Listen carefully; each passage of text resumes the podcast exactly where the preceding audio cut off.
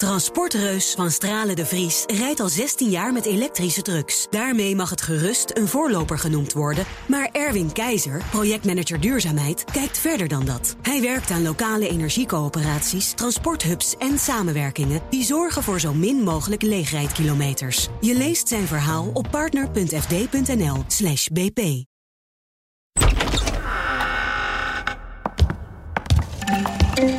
Zit Sophie toch nog gewoon op de vrije dag, misschien wel vanuit Frankrijk, te appen. Nee, ze is wel in Nederland. Oh, oké. Ja. Maar ze is niet hier. Nee, Sophie, dagje vrij. Eerste dag van het reces. En dat betekent dat wij het met z'n tweeën gaan doen. Leendert Beekhuis. Gezellig, Mark. Ja, ik ben Mark Beekhuis. En dit is nieuws op de dag van vrijdag 21 oktober. We gaan de week eh, doornemen, denk ik, hè? Ja, we gaan even lekker door de week heen. Veel onderwerpen te bespreken. Het was wel een kalme week, had ik het idee. Ja, er waren een aantal grote begrotingsdebatten. Maar het was een beetje de week van eh, groot klein nieuws. Groot klein nieuws. Ja. Vertel. Nou, nee, daar gaan we het zo meteen over hebben. Het WK voetbal wordt, eh daar kunnen we Oh ja, het leuk. over hebben. Eh, Gijs van Dijk. eh, OMT-bandjes die uitlekt, of die die nog bleken te bestaan. Nou, dat, dat soort dingetjes. Ja, en dit. Ja, je weet waar je naar luistert, neem ik aan. Ja, de Dit was, reptielen. eh, dit was de week van de reptielen. Dit was een gekko. Ja, Iedereen heeft het over de reptielen gehad deze week. Maar niemand laat de reptielen aan het woord. En ik dacht, het is toch belangrijk om even te horen. Nou, de gekko vond dat. Dit is wat eh, Chameleon eh, zei. En ja, ik heb contact opgenomen met van alles en iedereen. Ja, een reuzenschildpad. Ja, ik, ik, ik, weet niet precies hoe ik moet duiden, want dat is niet mijn specialisme. Maar we hebben het weer verkeerd begrepen, Mark. Hij bedoelde niet echt reptielen. Nou, ja, maar dat is jammer dat je dat zegt, want ik wilde graag de baby alligator ook nog even laten horen. Nou, laat de volgende generatie is ook belangrijk. Die klinken zo schattig. Ja, goed, ik wou niet te veel de diepte in met dit eh, onderwerp. Maar ik dacht, eh, als je de kans hebt om een baby alligator te laten horen. Laten we snel doorgaan naar dingen die, eh, die ook gebeurd zijn. Ja. De energie in De Europa. energie, EU-top. Vannacht kwam er nieuws naar buiten. Ik lag te slapen, dat ga ik je eerlijk bekennen. Het was om twee of drie uur s'nachts of zo. Ik lag ook lekker te slapen. dus ik heb vanmorgen... Maar kortom, jij bent onze energie-expert, Mark. Eh, zijn ze eruit gekomen in Europa? Wel nee. Het, enige wat er volgens mij veranderd is, terwijl wij lagen te slapen kennelijk, eh, is dat er nu, Duitsland had een soort, ja, dat gaan we niet doen, een prijsplafond voor gas. De handel in alle Europese gas of alleen voor gas die gebruikt wordt voor eh, gascentrales om de elektriciteit mee op te wekken. Eh, nou, dank, het, het verbod is van tafel. Er mag naar gekeken worden, er mag over gesproken worden. Er is niet gezegd dat het gaat gebeuren. Eh, er is alleen maar gezegd, oké, nou ja, eh, als jullie erover willen praten, dat kan. Maar het kan dus zijn dat het er allebei komt. Het kan dus zijn dat het er allebei niet komt, of dat één van de twee komt. En daar moeten nou de energieministers dan weer over gaan praten. En die hebben er vorige week ook al over gepraat. Of was het begin van deze week? Ik weet niet eens meer precies, het gaat zo snel. Vorige week. Ja, maar dus, dus eigenlijk is er gewoon besloten dat er doorgepraat kan worden over de dingen waarover er al een aantal weken, misschien maanden inmiddels gesproken wordt. Ja, want het heikele punt was, gaan we een prijsplafond voor gas invoeren? Ja, en op welke manier dan? Ja, in Duitsland, Denemarken, Nederland. En ik hoorde dat Ja, maar Hongarije zich er ook... Duitsland was eh, degene die zich het hardst verzetten. Nederland heeft, we- dat, Nou, van de week heb ik een Mark Rutte dat horen zeggen. Wij vinden dat echt een slecht idee, maar als het moet, dan moet het maar. Ja, dat komt omdat er ook een compromis op tafel ligt. En dat is dan een dynamisch prijsplafond. Maar dat is nog heel ingewikkeld. Hè, dat, je, dat je kan ingrijpen, dan kijk je naar de markt. En je grijpt in wanneer je denkt het is nodig. En dan Kan je de pieken kan je eraf schaven. kan je eraf schaven, ja. Ja. En de angst met een prijsplafond is dat eh, wij zo duur wo- worden. Hè, dat het prijs opdrijvend werkt. En dat gas zo duur wordt dat het niet meer aan Europa verkocht gaat worden. En dat de boten dan doorvaren naar... Ja, als, als wij gas nodig hebben en we bieden niet de vraagprijs, is de kans vrij groot dat we niet geleverd, geleverd krijgen. En andersom is er ook een risico dat als je een plafond afspreekt, dat dat ook het minimumtarief gaat worden. Eh, dus dat je altijd vastzit Ja. aan de maximale, te- maximale prijs. Dus daar zijn politici eh, angstig voor. En dat is wel begrijpelijk. Dus het is ook heel ingewikkeld hoe je dit oplost. Er is dus eigenlijk, ja, er er is iets gebeurd, maar er is eigenlijk niet echt iets gebeurd. Er is niet iets besloten. Dat is wel eh, teleurstellend als je dan de hele nacht zit te vergaderen. Want die was tot half drie, geloof ik. Ja, dat was het moment dat ze van der Leyen een eh, persbriefing gaf. Dus dan waren ze misschien om twee uur al wel klaar. Dus Rutte heeft een nieuw zinnetje. Hij zegt, eh, het is verschrikkelijk ingewikkeld. Die complex. altijd- Het is verschrikkelijk complex, ja. dat betekent hetzelfde. Ja, hier Ja. heeft hij helemaal gelijk in. Maar, wat denk je? Gaat er een prijsplafond komen? Eh, het werkt in Spanje en Portugal. Dus je zou kunnen denken, nou, dan moeten we dat misschien maar doen. Dat is voor gascentrales. Het werkt niet helemaal perfect, want er wordt meer stroom gebruikt omdat dat ineens weer betaalbaar werd. Mhm. Of omdat misschien de psychologie zelfs alleen maar zo werkt. Maar het, eh, het Iberisch Schiereiland staat een beetje los van Europa qua energie. Dus het is niet gezegd dat als het daar werkt, dat het in de rest van Europa ook werkt. Dus of het een goed idee is, dat ga ik je niet, eh, niet zeggen. Of het er komt. Nou ja, Duitsland heeft een klein beetje een beweging gemaakt die het mogelijk lijkt te maken, misschien. Oké. Maar verder dan dat ga ik niet hoor. Want dit is echt. eh, er wordt al zo lang over gesteggeld. Zonder dat er echt stappen vooruit gezet worden. Dat het zo nog. Het, het kan nog een hele tijd doorgaan. Dat kan trouwens niet, want het gaat over eh, de komende maanden, de winter, als het koud wordt. En als je het wil hebben, wil je het dan hebben. Want dan gaan de prijzen altijd omhoog. Maar ja, nee, ik ga je, niet- ik ga je niet verklappen of het, eh, of het er wel of niet komt. Dat weet Ja, ik jij hebt dat debat dus ook zitten kijken hè, over de EU-top afgelopen De Europese woensdag top, ja, in de, in de Tweede Kamer. in de Tweede Kamer. Met welke opdracht sturen we Mark Rutte naar Brussel? Ja, en het was weer een eh verlanglijstjesdebat, zullen we het maar noemen. Maar natuurlijk, want het Van gaat ook over alles heel veel kwam aan dingen. bod. Het ging, het ging van China. En, we moeten kijken naar onze concurrentiepropositie rondom China. Iran werd genoemd. Echt alles wat de Kamer maar kon bedenken, daar kunnen we het eventueel over hebben. Ja, alles staat toch ook op de agenda in Brussel? Waar, in het principe. ging, eigenlijk ging het over energie. ja, Het was de, de, de main focus. En Rutte zei ook, ja, het gaat er eigenlijk niet echt over Iran. Het gaat niet echt over de concurrentiepositie met China. Oké. Ja. En het ging ook niet over voetbal. Nee, Jawel, het ging niet wel over voetbal. Ja, in Den Haag wel. Ja, en in het debat dus ook. Ja, maar het in, eh, WK in voetbal werd besproken in het debat over de EU-top. Omdat Ja. Rutte dezelfde middag had laten weten dat er toch een afvaardiging van het kabinet en misschien wel de koning naar Qatar toe gaat. Is dat een debattruc van eh, de regering? Dat ze vlak voor zo'n eh, debat, wat gaan we doen in, in Europa, zo'n brief naar buiten brengen, zodat de Kamer zich daardoor laat afleiden? Hmm. Of ben ik nu een complottheorie? Ja, dit is denk ik. Ik, ik weet, ja, ik weet het niet. Ik denk wel dat ze het op een moment naar buiten brengen dat Rutte weet. De pers is er. Ik heb de tijd voor. De Kamer heeft nog even eh, Ja, precies. eh, de, de tijd om vragen te stellen. Eh, maar het ging er gisteren natuurlijk ook met, met minister Hoekstra weer over in het debat. Oh, dat heb ik gemist. Eh, en wat zei Ja, die Hoekstra zijn natuurlijk hetzelfde. We hebben nog niet besloten wie er gaat. En of de koning gaat, weten we ook nog niet. Maar we sluiten niks uit. Ja, D66 en ChristenUnie hebben zich wel uitgesproken. Zij willen een sobere, als, als we dan gaan, willen ze een sobere delegatie willen ze er naartoe sturen. En dus niet een dronken delegatie. nou, ik Nou zat- ja, nee, maar ik denk wel meteen aan de foto. En die kwam in het debat op, eh, met de Mark Rutte ook naar voren. De foto van een, eh, een eh, kroonprins was hij toen nog, denk ik. Ja, dus met, in Sochi was dat. Met, met, met een biertje in de hand en met Poetin naast hem. Maar dus vandaar sober. Dus niet, Nee. niet met een biertje in de hand. Ja, en ik dacht, welke ministers moet je nou sturen? De Kamer heeft er zelf ook een idee over. Ik dacht, ja, als je nou een sobere delegatie wil sturen, dan dacht ik, dan moet je misschien Aukje de Vries sturen en Marnix van Rij. Ik denk dat het dan redelijk sober blijft. Wie gaat er over de mensenrechten? Wie gaat er over de mensenrechten? Dat is eh Liesje Schijnemacher, denk ik. Dan zou ik die sturen. Zeggen we, wij sturen onze minister van eh, mensenrechten. Ja, Voor mensenrechten. ja.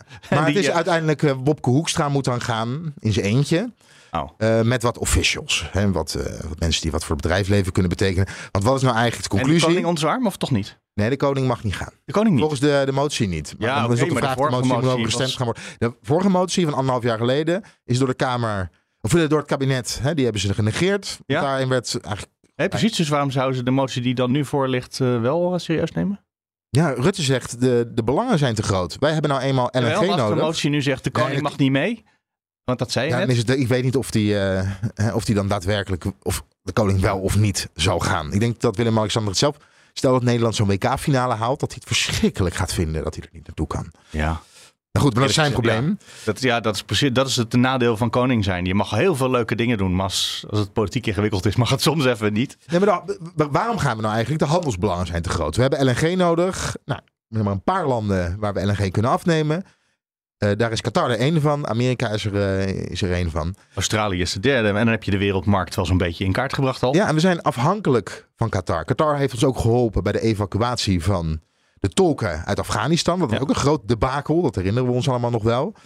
En hij werd gisteren in op één werd hij gesteund door onze eigen Rob de Wijk. Want hij zegt, ja, we moeten echt wel eh, wat verder denken. Ja, we moeten vriendjes blijven. Het is een land waar, waar, waar trots hoog in het vaandel staat. Hè, waar de, Dat Ja. geldt voor alle landen. ja, hij hij gebruikt het woord trots overigens niet, maar hè, de, eh, het is belangrijk dat we daar wel zijn. Zo'n statement kan echt een hele eh, grote gevolgen hebben voor Nederland.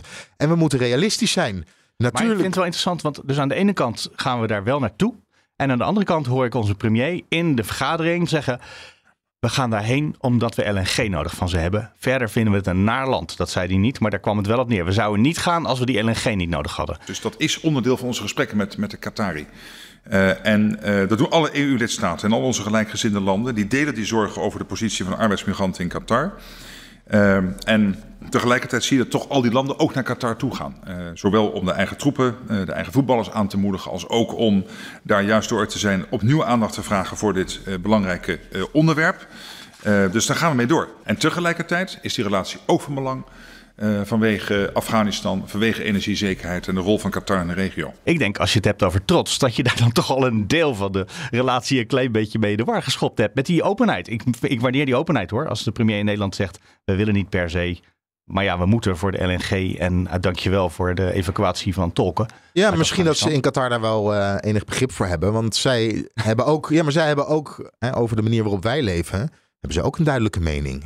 En daar zijn ze het ook niet mee eens. Ja. Dus wat dat betreft kan er misschien wel hè, wederzijds uh, respect zijn. Hè? Zo van, nou, we leven nou eenmaal anders. Dat weten we van elkaar. Oké. Okay. En we, we gaan nu even over hardop uh, praten. Ja. Oké. Okay. En zo hebben we het toch nog over voetbal. Dat, uh, ik praat eigenlijk nooit over voetbal. Nou, ik heb toevallig deze week nog Wanneer is dat eigenlijk, dat WK? Dat in uh, november. Nederland speelt 21 november de eerste wedstrijd. Ik ben even vergeten tegen wie. En wanneer is de laatste? Ja, ergens in december, dat weet ik ook niet precies. ik ben voor een. Uh, nee, nee, nee. Ik ben wel voor een uh, WK-poeltje met uh, de parlementaire journalisten. Daar heb ik Joost Vullings nog even als voorzitter van de parlementaire persvereniging. die was al bezig met organiseren. Nee, die zei: Doe jij dat maar. ik dacht, dat leg ik lekker bij hem neer, maar dat gebeurde dus niet. Laten we ons weer eens terugtrekken in het vertrouwde domein in deze podcast: stikstof. Nou, dan wil ik het eerst eventjes over wonen. Wil ik het en dat is het, bijna hetzelfde woord. Ja, dat want we komen zometeen bij stikstof. Ja. Als we het over wonen hebben. Want vandaag, deze week en vorige week zagen we dat Hugo de Jonge de afspraken met de provincie heeft ja. gemaakt. En, um, ruim 900.000 woningen tot en met 2030. Is dat realistisch, vroeg ik hem toen. Nou, hij is een stoïcijns optimist. Dus Hugo de Jonge blijft ja. erin geloven. Je moet harder fietsen als je tegenwind hebt. Deze week hebben we ook van de ChristenUnie Pieter Ginwis op de zender gehad. Coalitiepartner uiteraard. En hij maakt zich toch wel ernstige zorgen uh, over of het wel of niet gaat lukken. De vooravond van de bouwcrisis? Kijk, ik waardeer het, uh, het uh, stoïcijnse optimisme van Hugo de Jonge. Maar ik vrees wel echt slinkende bouwaantallen. We hebben al een aantal jaren te maken met ja, met een aantal rode seinen. Hè. Er zijn gewoon veel te weinig bouwlocaties aangewezen in Nederland. Er is te weinig ambtelijke capaciteit bij uh, gemeenten. In ieder geval, gemeentelijke ambtenaren doen nu veel te lang over, over bouwvergunningen verstrekken. En we hebben, uh, de provincies hebben nu beloftes gedaan over te bouwen woningen tot 2030. En mhm. zeggen, dit, zeggen dan, dit is allemaal harde plancapaciteit, zoals dat dan heet. Ja. Maar als je dan goed gaat kijken naar die cijfers, dan zitten daar toch wel veel boterzachte plannen bij. Ja, en de bouwmaterialen zijn in kosten gestegen. Als je dan kijkt dat er dit jaar nog overheen is gekomen, hè, de hypotheekrente stijgt pijlsnel naar nu ongeveer 5% voor een tienjarige lening. Uh, dus kopers vallen af. Maar dat betekent ook dat investeerders uh, veel meer geld kwijt zijn. Ja. Om hun bouwplannen te, te betalen. Mm -hmm. Nou, en dan hebben we ook nog eens een uitspraak van de rechter binnenkort uh, over stikstof, mm -hmm. de bouwvrijstelling. En dat ziet er ook niet zo heel best uit. En als je dat allemaal bij elkaar optelt, ja, dan kun je een aardsoptimist zijn wat je wil zoals Hugo de Jonge. En ik trek echt aan dezelfde kant van de touw met hem. Maar ja, dan moet je je wel voorbereiden op, uh, op storm op de woningbouwmarkt. Nou ja, als ik u zo hoor, die bouw van 900.000 woningen die de Jonge ons in het vooruitzicht stelt, dat is een totaal onhaalbaar of niet realistisch verhaal, laat ik het zo zeggen. Nou ja, ik, ik ben bang dat we in ieder geval de komende jaren uh, eerder achterstand uh, oplopen dan een inhaal, uh, met een inhaalslag aan de, ja. Aan, ja, ja, aan, de, aan de gang kunnen gaan. En vooral de oplopende rente is een groot probleem. Maar ook een stikstofuitspraak die nog boven de markt hangt. Ja. En Pieter Ginwis durft zijn hand er niet voor in het vuur te steken dat we daadwerkelijk die 900.000 woningen gaan bouwen. Want de woningbouwcoöperaties kan je misschien nog wel aansporen, zegt hij, om daadwerkelijk te gaan bouwen. Maar ja, projectontwikkelaren, als zij niet geloven dat ze winst kunnen maken bij de, de projecten, dan kunnen ze de investeerders niet meekrijgen. En dan wordt het toch echt niet gebouwd. Dan laten ze dat stukje grond even liggen tot de tijden weer beter worden. Ja, en ik zag gisteren ook op bij op een Hugo de Jonge. En hij, is, hij blijft gewoon volharden. Op het moment dat je hem een kritische vraag hierover stelt, gaat hij gewoon zijn verhaal vertellen. Het is nodig. En ja, nee is geen optie. En ik ga niet bijvoorbeeld zeggen dat het niet lukt. Maar ik mis daar toch een klein, ja niet een klein, maar ik mis de realiteitszin. En dan hebben we dus nog een stikstofuitspraak. Raad van State, bouw, bouwvrijstelling. eh, waarbij de stikstofuitstoot tijdens de bouw niet wordt meegerekend. Er komt een uitspraak. Dat, de uitspraak is er volgende week in het reces dus, of de week daarna. Ik ga nu kijken of ik een mailtje heb. Die krijg ik elk moment wanneer die uitspraak is. Die is er nog niet. Oké, die zou een kwartier terug er al zijn. Ja, die zou er om tien uur en, zou, eh, tien eh, uur zou de uitspraak Ja. zou dat, zou dat bekend worden. Maar dat is er nog niet. Maar dat, als die uitspraak komt, dan kan Dan is niet alleen dat ene project wat ze aan het bouwen zijn, wat overigens een eh, project is voor het afvangen van CO2, om Ja, dat en dat echt de grond de in te stoppen. Ja. Eh, precies, het, het, het Portos-project. maar dat is niet alleen dat project wat daar last van heeft. Want als die bouwvrijstelling voor stikstof weg is, dan geldt dat voor alle bouwprojecten. Ja, de- ik heb Of- daar een beetje over rondgebeld. Verschillende tinten grijs. Ja, kan het zijn, de uitspraak? Tot en met, tot, nee, wit niet. Weet niet. Nee, want niemand, heeft, niemand denkt dat er, eh, dat, dat, er, dat er eh, gezegd wordt... nee, ga maar lekker door met eh, die bouwvrijstelling zoals die, zoals die er is. Maar hoe groot de gevolgen gaan zijn... of het alleen voor grote, grote projecten is... of bijvoorbeeld er nog een uitzondering blijft bestaan... voor projecten zoals de bouw van windmolens... waarin het klimaat hè, uiteindelijk... Hè, waar we, en het bedoeld is om onze klimaatdoelen te halen... Mhm. Eh, waar de nuance komt te liggen, dat is wel belangrijk. Oh ja, maar dat zit ook mooi in dit project. Want dit gaat dus over het afvangen van CO2. Eh, Ja, maar- waar deze rechtszaak over gaat. Dus als, als windmolens een uitzondering krijgen, Ja. dan zou, dat- zou dat kunnen zijn dat de rechter gaat zeggen: eh, Nou, dit project mag door, maar voor de rest moeten we er wel mee stoppen hoor. dat zou echt fascinerend zijn. dat zou fascinerend zijn. Weet ik niet of dat kan. Maar Nee, het is, een, het is, een, het echt een hele belangrijke uitspraak. Ja. En na deze uitspraak zal de stikstofdiscussie weer volop oplaaien. en ehm, ik denk ook kantelen. Want op het moment dat jij zit te wachten op je nieuwbouwproject. En je nu nog denkt, leuk, ik eh, steun de boeren. En ik ga een zaddoek aan mijn auto eh, en het spiegeltje van mijn auto eh, hangen. Ja. Ja, als de stikstofruimte er zometeen niet is om jouw woonwijk te bouwen of je appartement, ja, misschien dat je er dan toch anders over gaat denken. En over stikstof gesproken. ja, Nieuw-Zeeland. Die kijkt. Is ja, even- dan gaan we naar niet Nieuw-Ze- zomaar Zeeland, Nieuw-Zeeland. Nieuw-Zeeland. Nieuw-Zeeland eh, gaat ook met stikstof aan de slag, onder, maar ook met methaan. Eh, met de uitstoot van boeren. Dat gaan ze belasten. Net zoals je CO2 belast, gaan ze de uitstoot van boeren belasten. Oké, dus je hebt een, een project waar CO2 van komt en dan moet je uitrekenen hoeveel het is en betalen. Ja, nou eigenlijk stikstof of methaan. En dan moet je de netto uitstoot moet je, moet je berekenen. Want de natuur neemt ook weer stikstof op. Ja. Heel lastig. En dan moet je daarvoor betalen. Oké, Is, is de opgave in Nieuw-Zeeland veel minder groot dan, dan wij in Nederland hebben. Het gaat over 10% minder uitstoot. Ja. En dan niet alleen van stikstof, maar van eh, eh, alle stoffen die vanuit eh, de de landbouw worden uitgestoten. Maar, en ik hoorde het ook vorige week in een concurrerende podcast, de Kamer van Klok. Zou dit nou niet een oplossing kunnen zijn voor ons stikstofprobleem? Nou, sterker nog, het advies van Remkes geeft ook een klein voorzetje hiervoor. Daar staat in, er moet een, eh, een stoffenadministratie komen. Dus dat je bijhoudt wat er binnenkomt en wat er uitgestoten wordt. Ja, want anders weet je ook niet of de eh, bedrijven die transformeren naar kringlooplandbouw. Ja. Ja, op het moment dat, het, dat, je, dat je wil Als een, aantonen als dat het een kringloop is, moet je weten wat, Ja, er, wat er in de cyclus zit. Ja. Dus, dat, eh, dus het moet ook, als die administratie overgenomen wordt, en dat zal best, van een groot deel van dat rapport werd erg serieus genomen, dan zou het ook nog mogelijk zijn. Ja, en ik ben, ik, ik, ben, ik ben even rond gaan bellen. Ehm, en is dit nou een goed idee? Is het een goed idee? Ja, want we weten dat vrijwillige en verplichte uitkoop van boeren gaat een heel lastig traject worden. Ja. Zou je in een landbouwakkoord er niet kunnen opnemen? Laten we dat vergeten, maar laten we, naar, laten we de, echt de, de, de vervuiler belasten. Eh, en ik dacht, nou, dat, dat, dat, daar moet wel een partij voor te porren zijn. Maar dat was dus nog knap lastig. Ja? Alle Eh, partijen ik, kom, tegen? ik kom zo meteen bij de Partij voor de Dieren. Ja. Zij hadden het namelijk in hun verkiezingsprogramma staan. Daar eindig ik, eh, daar eindig ik eventjes mee. Eh, maar dan loop je toch eventjes langs de, de grootste spelers in het stikstofdebat. Laten we eens beginnen bij GroenLinks, bij Laura Bromet. Ja, Is- allereerst is het natuurlijk eh, altijd goed om de vervuiler te laten betalen. Ehm, maar ik weet niet wat de consequenties zijn van zo'n voorstel in Nederland. Zou het wel plaats kunnen hebben in een landbouwakkoord? Misschien daarnaast? Nou, ik, ik vind vooral belangrijk dat we nu niet weer met nieuwe ideeën komen, maar dat we gewoon de bestaande ideeën gaan uitvoeren. We zitten al 3,5 jaar na de uitspraak van de rechter en moeten echt nu aan de gang. En als we nu weer alles aan de kant schuiven en overnieuw gaan beginnen, dan eh, vrees ik dat het weer jaren gaat duren. Dus ik, altijd goed om na te denken over nieuwe ideeën, prima. Maar niet zonder deze ideeën die er nu al zijn over het eh, oplossen van het stikstofprobleem, om die los te laten. Oké, nee is dit. Nee, en je hoort dat Laura Bromet een beetje uitgeplust klinkt. En dat hebben veel Kamerleden. We zitten echt voor het reces. Ja, als nou, je dan vandaag aan- reces, toch? Ja, ja. Maar op het moment dat ik, de, dat ik er sprak. En ehm, eh, op het moment dat je over stikstof begint, is het helemaal. Ah, en ik, ik sprak ook nog Dirk Boswijk aan. Ik zei van Dirk, mag ik je een vraagje stellen? Meneer Boswijk. En ja, dat mag. Waarover? Stikstof. Oh, stikstof. En toen kwam ik met het plannetje.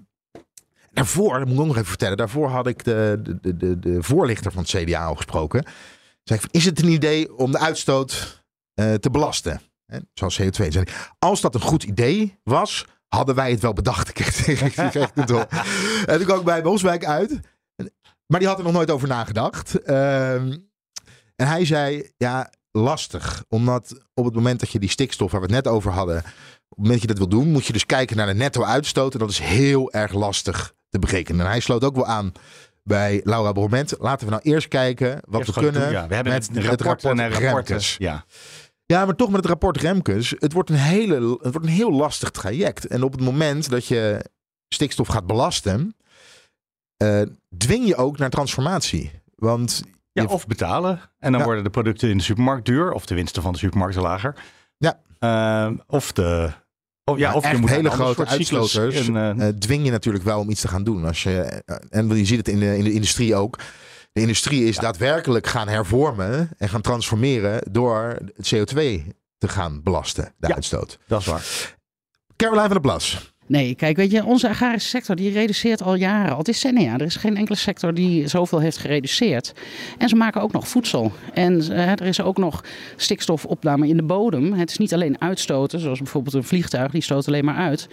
En die brengt ons niks terug. Hè? Ja, oké, we gaan naar Barcelona. Maar ehm, qua uitstoot eh, krijgen we niks terug. Dus bij de agrarische sector wel. De, de- Transitie stimuleren. ja, maar de transitie is al jaren aan de gang in de agrarische sector. Iedereen doet maar net alsof al die boeren hetzelfde hebben gedaan. Nooit iets anders hebben gedaan. Altijd bij de hak in het zand zetten. Weet je, terwijl de consument meer is gaan uitstoten hè, qua consumptiegedrag, is de agrarische sector naar beneden gegaan. En geef nou gewoon de kans om dat op een goede manier verder eh, te verduurzamen. Want er is geen boer die niet verder wil verduurzamen. Ik bedoel, prima. De, maar het moet wel gewoon gefaciliteerd worden. En weer een heffing erbovenop. Ja, de weer een hogere kostprijs. Weet je, dat gaat het niet oplossen. En zullen nog meer boeren gaan stoppen en geen zin meer in hebben. Ja, ik hoor geloof dat het een heel goed, effectief idee is. Want de Partij van de Boeren die is niet zo voor. ja, en dan denk je, dan kom je bij Partij voor de Dieren uit. En waarom kom je eruit? Ze hadden het in het verkiezingsprogramma staan. Ja, ook. Maar dat is er uitgesloopt omdat ze het advies hebben gekregen. Uitkoop werkt beter, is effectiever. Nou, we weten nu, onder andere uit het PBL-rapport, dat uitkoop helemaal niet effectief is. Dus komen jullie dan terug op het initiële voorstel? Mhm. Nee, is het antwoord. En daar was ik erg verbaasd over. En Nee, waar, ik niet. Waar, nou, vertel, waarom niet? Omdat Partij van de Dieren niet vindt dat we volgend jaar moeten beginnen met uitkopen. Maar dat we 10 jaar of 15 jaar terug hadden moeten beginnen te doen. Precies, maar er is nog een andere reden. Vertel. En dat is, zij, zijn, zij vinden eigenlijk dat de veestapel, los van de stikstofdiscussie, überhaupt nou, liefst naar nul gaat, maar met 75% moet slinken. Ja, dat is ook waar. En stikstofreductie eh, is daar een, een, een gevolg van. We moeten gewoon 75% de, de, de veestapel eh, reduceren. Dat is eh, de nieuwe lijn van Partij voor de Dieren. Dus kortom, gaat hem niet worden. Jammer. Nou nee, want er zijn zoveel oplossingen die al klaar liggen. Die we Maar kunnen land- gaan doen, zeg ik dan. Ja, eh, nee, maar het wordt- van Het wordt, na. ontzettend, het wordt ontzettend lastig. Want vorige week hadden wij het over eh, het, eh, de pasmelders. Hè? Ja. Op het moment dat je stikstof, stikstofruimte creëert door piekbelasters uit te kopen, kan je dat, ja, die ruimte dan zomaar aan die piekbelasters geven. Nou, wij schudden allebei nee. Krijgen we het persbericht met de appreciatie van het kabinet. En er staat in dat de prioriteit ligt bij de piekbelasters. Ja, wat er staat in het rapport van Remkes. Dat staat in het rapport van Remkes, maar dat kan eigenlijk niet. En bij Nou ja, NRV daar komen rechtszaken van en dan verliest de regering die. Maar dat is de methode hoe ze het al 25 jaar doen. Dat ze doen iets waarvan ze weten dat het eigenlijk niet kan. En dan wachten ze tot ze teruggefloten worden door de rechter. Dat is de aanpak van de stikstof. Tot Ja, maar ze hebben, zichzelf, ze hebben het zichzelf ook erg lastig gemaakt. Want Ja. op het moment dat je nu zegt, ja, de prioriteit ligt bij de piekbelasters. Op het moment dat je wel stikstofruimte hebt, en de stikstofruimte kan je hè, aan iemand geven, vergunnen. En dan kan je dus niet bij, bij Lelystad uitkomen. Het vlieg, is ook een pasmelder. Hè? Ja. Het vliegveld dat nog open moet. Achter de schermen ook nog rondgevraagd. Ja, Lelystad gaat niet open. Nee, want- dat- maar dat gelooft niemand meer. Dat Nee, maar en, nu zit je ook, nu heb je echt. eh, je kan natuurlijk niet stikstofruimte creëren door boeren uit te kopen. En vervolgens de vergunning aan Lelystad geven. Dat, dat, dat ga- kan nu niet meer gebeuren. Maar ook eigenlijk alle grote bouwprojecten, als dat in de buurt is. eh, bij boeren, en ze zijn Ja. pasmelders, ja, dan heb je een enorm groot probleem. Ja. Eh, dus het kabinet heeft zich door te zeggen dat, de, hè, dat, de, dat ze aan de piekbelasters, hè, dat, dat de grote prioriteit gegeven wordt, hebben ze zichzelf weer een enorm probleem op de hals gehaald. Want eigenlijk zouden ze gewoon eerlijk moeten zeggen, waar wij nu ruimte voor nodig hebben, is voor onze bouwambitie en voor infrastructuur. Voor de natuur. Want dat is de, de reden natuur. waarom de rechter zei... je moet minder, Ja. CO2, eh, minder stikstof uitstoten. Dat klopt. Dus Maar- eigenlijk is daar, het, daar moet de grootste prioriteit liggen. Dat is de uitspraak van de rechter. Ja, maar het verhaal is dan op het moment, hè, natuurlijk gaat het om de natuur, eh, maar we moeten de natuur herstellen en dan kunnen we ook weer bouwen. Dus dat is gevolg van het herstellen van de natuur. En dan is de vraag, wie ga je als eerst zo'n zo'n vergunning geven? Ja, niet een boer, lijkt mij. Eh, dat ligt niet voor de hand. Nou ja, nee, misschien als je gaat van een groot, veel uitstotend bedrijf naar een eh, veel minder intensief en veel extensiever andere bedrijf wat circulair werkt en waar helemaal geen stikstof bij naar buiten komt. Ja. Of zo'n helemaal luchtdichte doos waar alle stikstof in de stal blijft. Want die kan je in theorie maken. Dat lijkt me voor die beesten verschrikkelijk. Maar je kan het maken dat, je, dat, er, dat er niks naar buiten gaat. Ja, dat zijn van die innovaties. Hè, die, eh, die, die vloeren eh, lukte ook niet. Hè, die, eh, die, Ah, maar als je een chipfabriek kan maken waar nooit een stofje naar binnen komt, dan kan je ook een stal maken waar nooit een, waar nooit een klein beetje stikstof naar buiten lekt. ja, als, je het, als het moet, kan het. We gaan het zien. Maar zo'n landbouwakkoord. En want Ja. landbouwakkoord gaat er nu komen. Ja, we leven in de polder. Dat zeg jij, dat landbouwakkoord gaat er komen. Maar er is ons ook heel lang beloofd dat er een perspectiefbrief Ja, eerst komen. perspectief. Nee, maar die brief is ook geschrapt inmiddels. Die gaat niet meer komen, las ik in een tweet van een GroenLinks-Kamerlid. Dus ik denk dat dat waar is. Ja, volgens mij wordt het aan elkaar gekoppeld. Ik denk dat de brief opgelost wordt, zeg maar. als Met het een soort- landbouwakkoord. Ja, dat die eh, een beetje zo, eh, ja, eh, alsjeblieft, hier heb je een akkoord. En dan eh, heb je vast ook wel perspectief. Maar ak- akkoorden met de sector is altijd een, een polderoplossing, moet je vinden. Ja. En het is nogal lastig om te polderen over harde eisen rondom uitstoot. En eh, een datum. Ja, als er één domein is waarin je zou moeten kunnen polderen, dan is het het eh, boerenlandschap. Ja. Maar goed, dat is een flauwe woordspeling. Zullen wij eens naar een ander heikelpunt gaan? De positie van eh, Gijs van Dijk. Ja, Gijs van Dijk wil terugkomen naar de Kamer. Dat heeft hij gisteren gezegd bij een vandaag. Ja, Eh, en hij had, was natuurlijk, eh, er waren klachten over eh, seksuele intimidatie of iets in die orde. ja, dat was in de privésfeer. Een rapport gemaakt. allemaal- Het rapport is helemaal neergesabeld. De, er was, klopte niets van. En toch zegt dan de PvdA-bestuur... ja, dat rapport kan wel niet kloppen, maar de conclusies houden we wel vol. Ja, de Dat interne beroepscommissie had gezegd... Ja. Dit rapport klopt niet. Nee. Maar dat is toch gek dat je... Nou ja, goed. Maar wat vooral gek is volgens mij... Het bestuur van de PvdA gaat niet over de fractie van de PvdA. Nee. Dus als Gijs van Dijk op dat stoeltje gaat zitten... en zijn vriendjes van de PvdA lief aankijkt en zegt... hoi, mag ik bij jullie fractie? Dan is Ja, hij dat. hij heeft geen vrienden meer binnen de Partij van de Arbeid. Ja, dat vertelde dat hij ook bij een vandaag. Dat hij heeft wel steun gekregen, maar niet van prominente leden. Dus niet van Kamerleden, niet vanuit het bestuur. En we hadden het er twee weken geleden al over. Het is gewoon een zootje binnen de Partij van de Arbeid. Zo simpel is het. Ja. Eh, en Gijs van Dijk gaat terugkomen. Dan hebben we zometeen 21 fracties. Want ik zie hem niet zo 1, 2, 3 terugkomen eh, in, de partij van de, in, in de fractie van de Partij van de Arbeid. Is het nog de vraag of Ariep de zetel in gaat leveren? Want Ariep heeft nog steeds de zetel niet ingeleverd. Ik weet niet hoe lang ze ermee gaat wachten. Maar dat moet wel gebeuren, want anders is het een, een discussie van niets. Wil Ariep Gijs van Dijk terug in de Kamer? Weet jij dat? Want als dat zo is, dan kan ik me voorstellen dat zegt, nou, ik, ik ga pas weg. eh, als hij eh, de kans heeft om die partij weer in te komen. Ja, of En eh, de kans heeft om de boel op stelte te zetten. Ja, maar dat is wel En een heel zou- erg destructief einde voor Riep dan. Als je dan zegt, ik geef iemand anders de kans om de boel op stelte te zetten. Ja, dat, dat doet ze impliciet doet ze dat natuurlijk. Maar Ja, zij zit ook met Frog, denken, ook vanuit moet- eigen als fractie. Zo gauw zij weggaat, dan heb je nog twee weken. Om, of zetten over een maand of zoiets. eh, om te besluiten, neem ik deze zetel terug of laat ik hem voorbij gaan, geef hem aan de volgende. Dus als je dan denkt, nou er is nog wat discussie tussen Van Dijk en de fractie. eh, ze hebben nog even tijd nodig. Dan kan je natuurlijk op die stoel blijven zitten. Als een soort eh, overbruggingsperiode. Mhm. Of het kan gewoon zijn dat ze nog steeds twijfelt of ze het echt wel moest doen. Ja, ik denk niet dat ze er nog op terug gaat komen. Maar dat is allemaal. eh, dat- dan zijn we echt aan het speculeren. Het is natuurlijk wel vrij Wat- wat wonderlijk. kan dan een reden zijn? Dat je zegt, ik ga weg, ik ga weg. Ja, kom nog wel een keer. Ik ga heus wel een keer weg. Echt wel. Ik, ik ga echt een keer weg. Nou, misschien dat ze nog in de maag zit met haar afscheid. Hoe gaan we dat regelen? Want Bergkamp zou dat moeten doen. En ik denk niet dat Ariep het heel leuk gaat vinden. Om na al die jaren dat ze in de Kamer heeft gezeten. dat- Ah. Dat ze dan de afscheidsspeech van Bergkamp krijgt. Dus misschien dat ze daar achter de schermen nog iets over gaat regelen. Maar ik weet het gewoon simpelweg niet, Mark. Nee, oké. Nou, dan gaan we niet stoppen met eh, speculeren. Nou, nee, we gaan niet stoppen met speculeren. Ik wil er een soort... Het is niet een complottheorie, maar ook iets van... een- Het, het bewijst niks, maar het zegt misschien toch iets. En ik ga het niet uitleggen, want dat zit gewoon het eerste fragmentje uit de Tweede Kamer. Ik heropen de vergadering. Aan de orde is een extra regeling van werkzaamheden. En ik geef het woord aan het lid Heijink van de SP. Dank, eh, voorzitter. Meerdere keren is ons eh, hier in deze zaal en ook schriftelijk eh, gezegd dat er geen eh, opnames, geen geluidsopnames meer zouden zijn van vergaderingen die zijn gehouden door het eh, Outbreak Management Team, het OMT. Eh, nu heeft gisteren de minister, eh, de minister van VWS een brief naar de Kamer gestuurd dat die opnames er wel eh, nog gedeeltelijk zijn. En daarmee heeft de minister de Kamer onjuist geïnformeerd, niet alleen schriftelijk, maar ook hier in de plenaire zaal.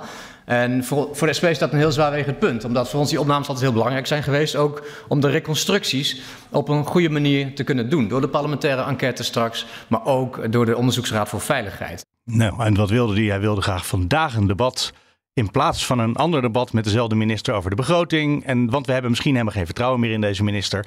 Nou, dan weet je ook meteen wat er gebeurd is. Dat is natuurlijk niet gebeurd, want dat, dat laat de coalitie niet toe. Nee. Die zei nee, maar het is heel belangrijk om het inhoudelijk over de, eh, over de begroting te hebben. Maar ook wat oppositiepartijen die dat vinden.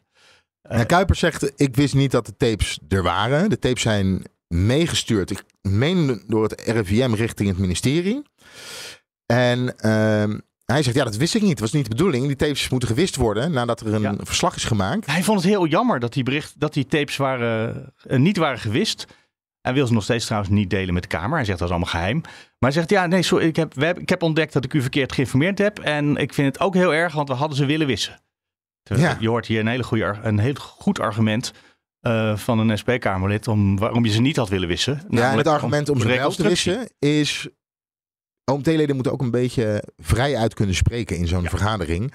En als die tapes naar buiten komen en je wil de volgende keer weer van, van deskundigen wil je advies hebben, ja, dan eh, kunnen ze zich misschien wel terugtrekken, omdat ze denken, ja, zo meteen liggen, liggen de, de tapes op tafel. Ja, Want in een, in een verslag uitgeschreven hoor je natuurlijk niet wat de toon is, hè, de intonatie, Of eh, iedereen het zit te schreeuwen. met elkaar. Ja. Ja, eh, oké. Nou, in ieder geval bij zo'n regeling van werkzaamheden mogen alle fractievoorzitters of alle aanwezige partijen in elk geval mogen even zeggen: ja, we zijn voor of tegen dit debat, dit voorstel.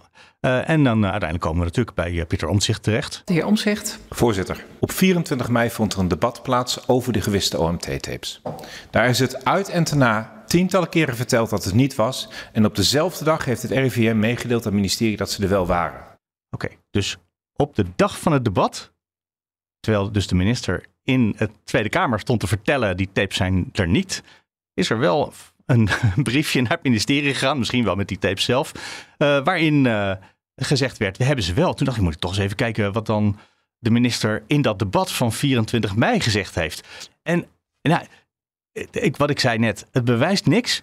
Maar het klinkt toch een beetje alsof hij misschien meer wist dan hij toen ons wilde vertellen. Voorzitter, maar ik bestrijd ook niet dat er geluidsopnamen De vraag is of ik nu kan zorgen dat die geluidsopnamen boven tafel komen. En zoals ik aangeef, voor zover ik begrepen heb, zijn er geen geluidsopnamen meer beschikbaar.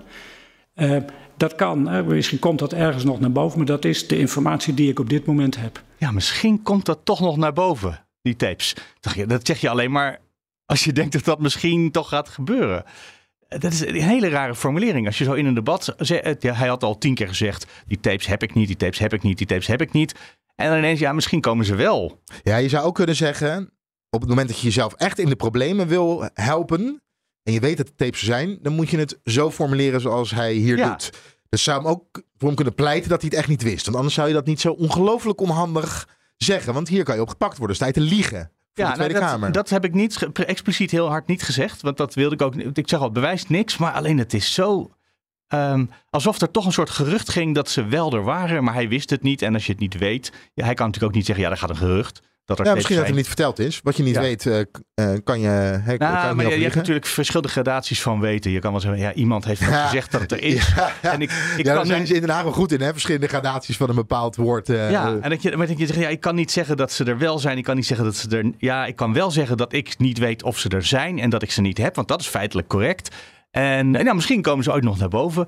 Maar dit suggereert toch dat er in het ministerie al wel op de dag waar Omtzigt naar terug verwees, een half jaar geleden, eh, dat toch al eh, wel duidelijk was dat die tapes een keer naar boven zou komen. Dat, Ja. dat is in ieder geval wat ik toen ik nu terugging naar dit debat, er ineens in terug hoorde. En toen eroverheen geluisterd heb natuurlijk.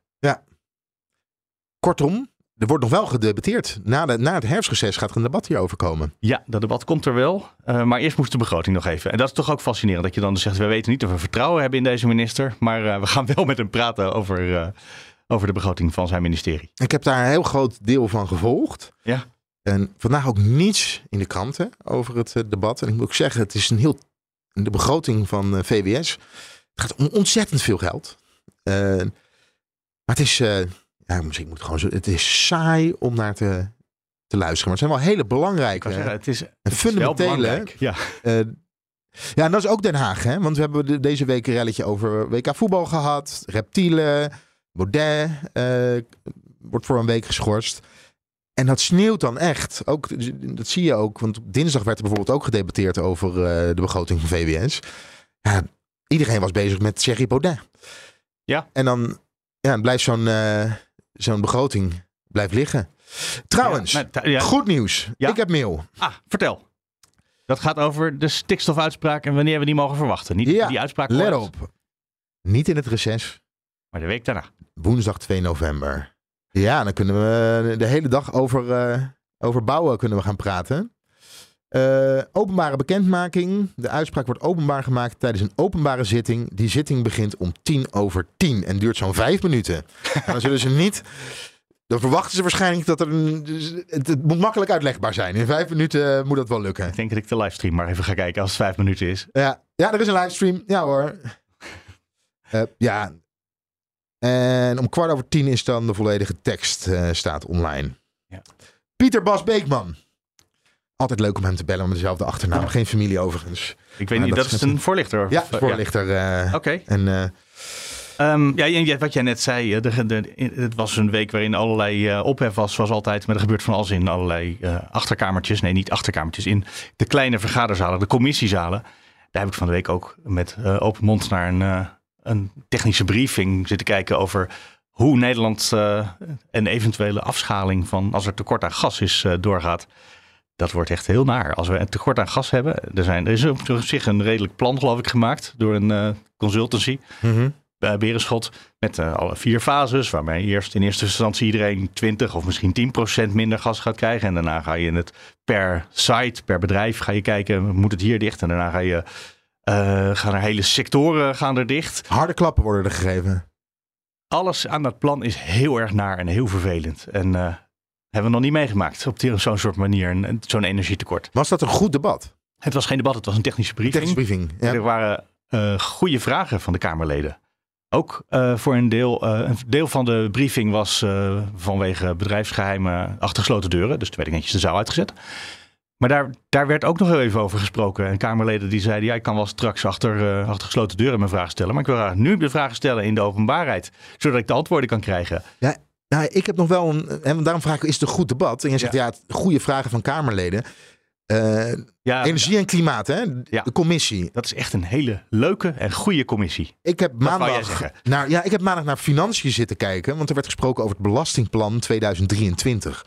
Ook een hele goede commissie. Mensen, eh, de, de meeste commissieleden, eh slimmerikjes allemaal, hè, in die commissie. Ja. En, en ook op het moment dat je echt een politieke junkie bent, op het moment dat je over het belastingplan gaat hebben, heb je het al heel snel over ideologie. En Ja. komt er aan de oppervlakte? Waar staan partijen nou eigenlijk? Hoe wordt er gedacht over vermogen verdelen, over belasting betalen, over individuele vrijheid. Uh, komt allemaal naar voren. En voor de mensen die, nou, die zullen nu ondertussen afgehaakt zijn, want we zitten al 40 minuten in de, in de podcast. Maar als je niet, als je niet van politiek houdt, eh, of je bent teleurgesteld in de politiek.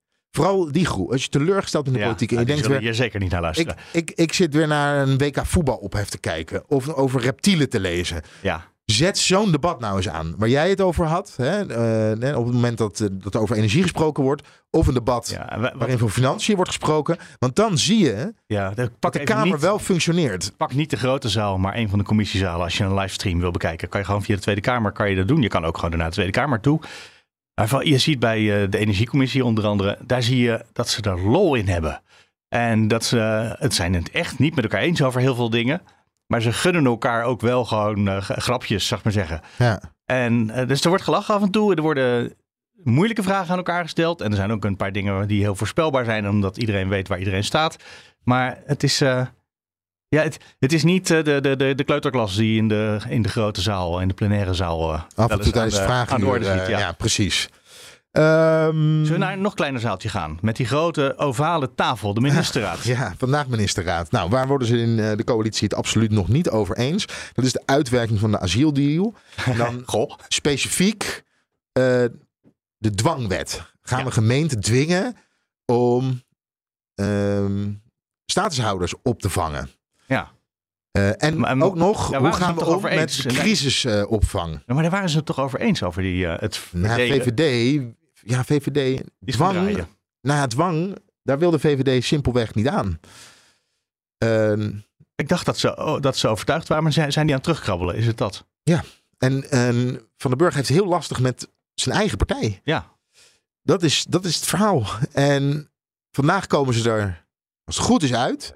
Maar het zal een hele lastige kluif zal het, uh, uh, van, hoe noem je dat? Hoe noem je die kluif? Jij bent beter. Ik moet nooit aan uitspraken beginnen. Een hele kluif, ja. En dan wordt er ook nog, dat is weer jouw domein, uh, over het warmtenet wordt er gesproken. Want de regie wordt teruggepakt op de, energie, uh, op de, de, energiezekerheid van Nederland. Moeten we het zo zeggen, Mark? Ja, als we straks afgaan van de cv-ketels die op gas draaien, dan wil je iets anders. Nou, iedereen denkt nu meteen het woord warmtepomp. Maar de andere optie is het warmtenet eigenlijk het ouderwetse stadsverwarming. Dus er is ergens een, eh, een, een fabriek bijvoorbeeld en die heeft uh, warmte, die, ja, die, die heeft, laat warmte door de schoorsteen naar buiten gaan. Dat is zonde. Kan je die warmte beter in een pijp naar de huizen brengen. Of naar kassen bijvoorbeeld. Die gebruiken dat ook. En dat soort netten, dat heeft bijna niemand. Ik geloof dat het 6% van Nederland is op het ogenblik. Maar dat gaat veel belangrijker worden binnenkort. Namelijk als iedereen van gas afgaat. dan is het plan dat een kwart van de huizen zo'n soort aansluiting krijgt.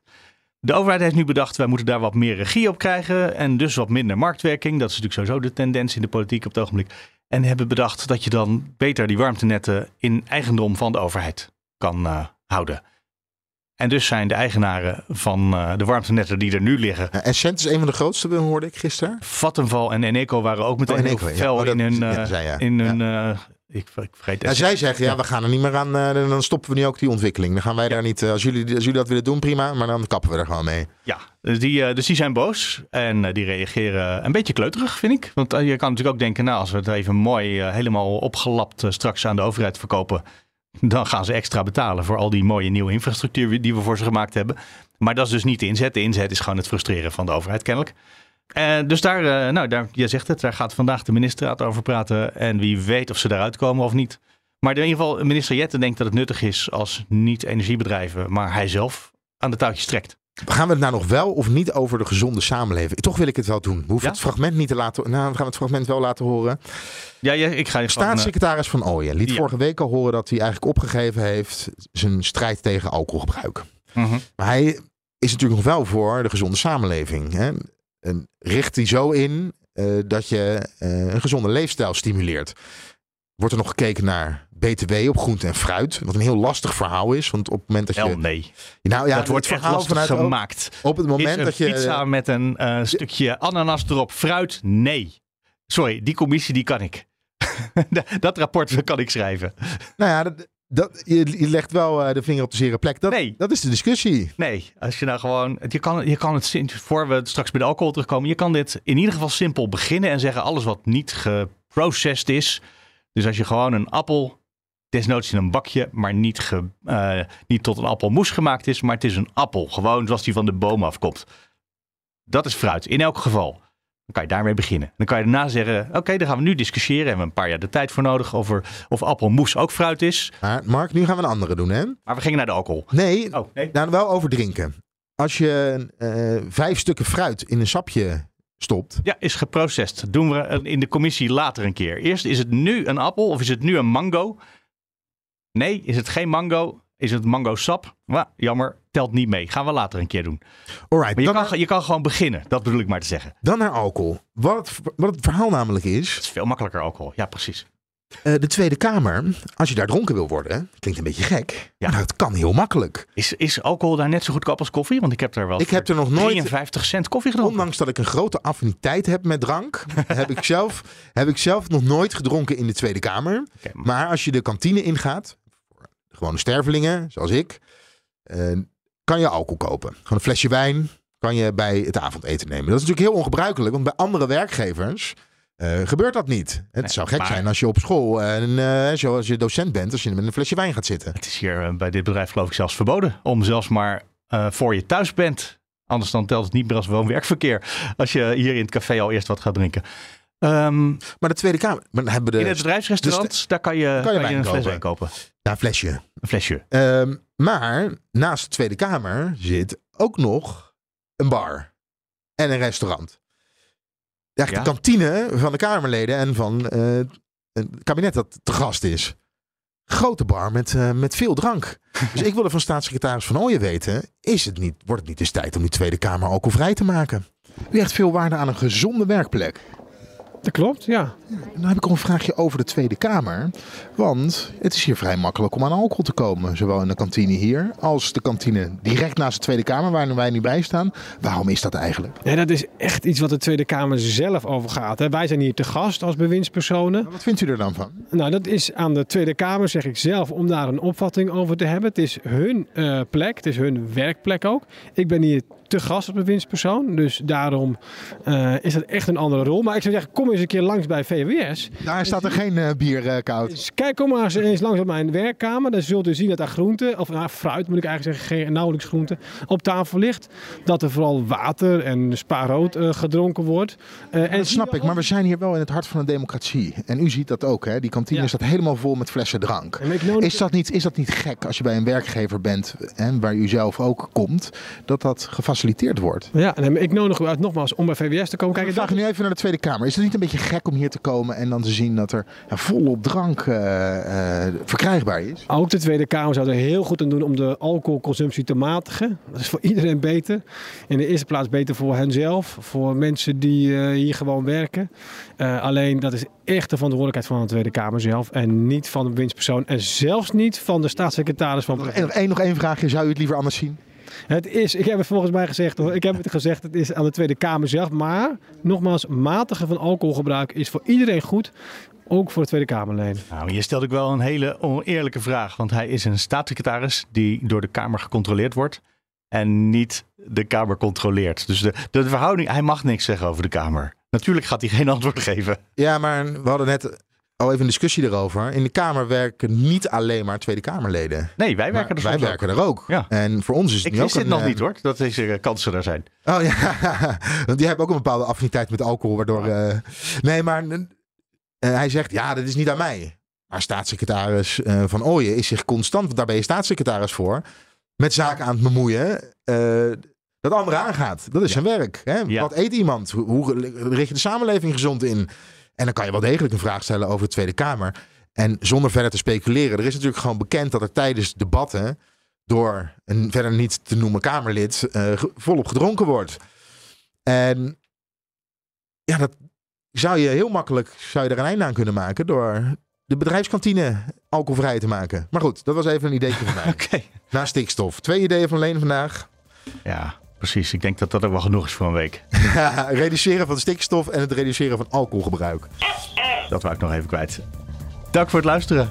Dit was hem voor deze week. Nieuwsroom Den Haag. Leonard Beekman, Mark Beekhuis. Tot de volgende. Tot de volgende.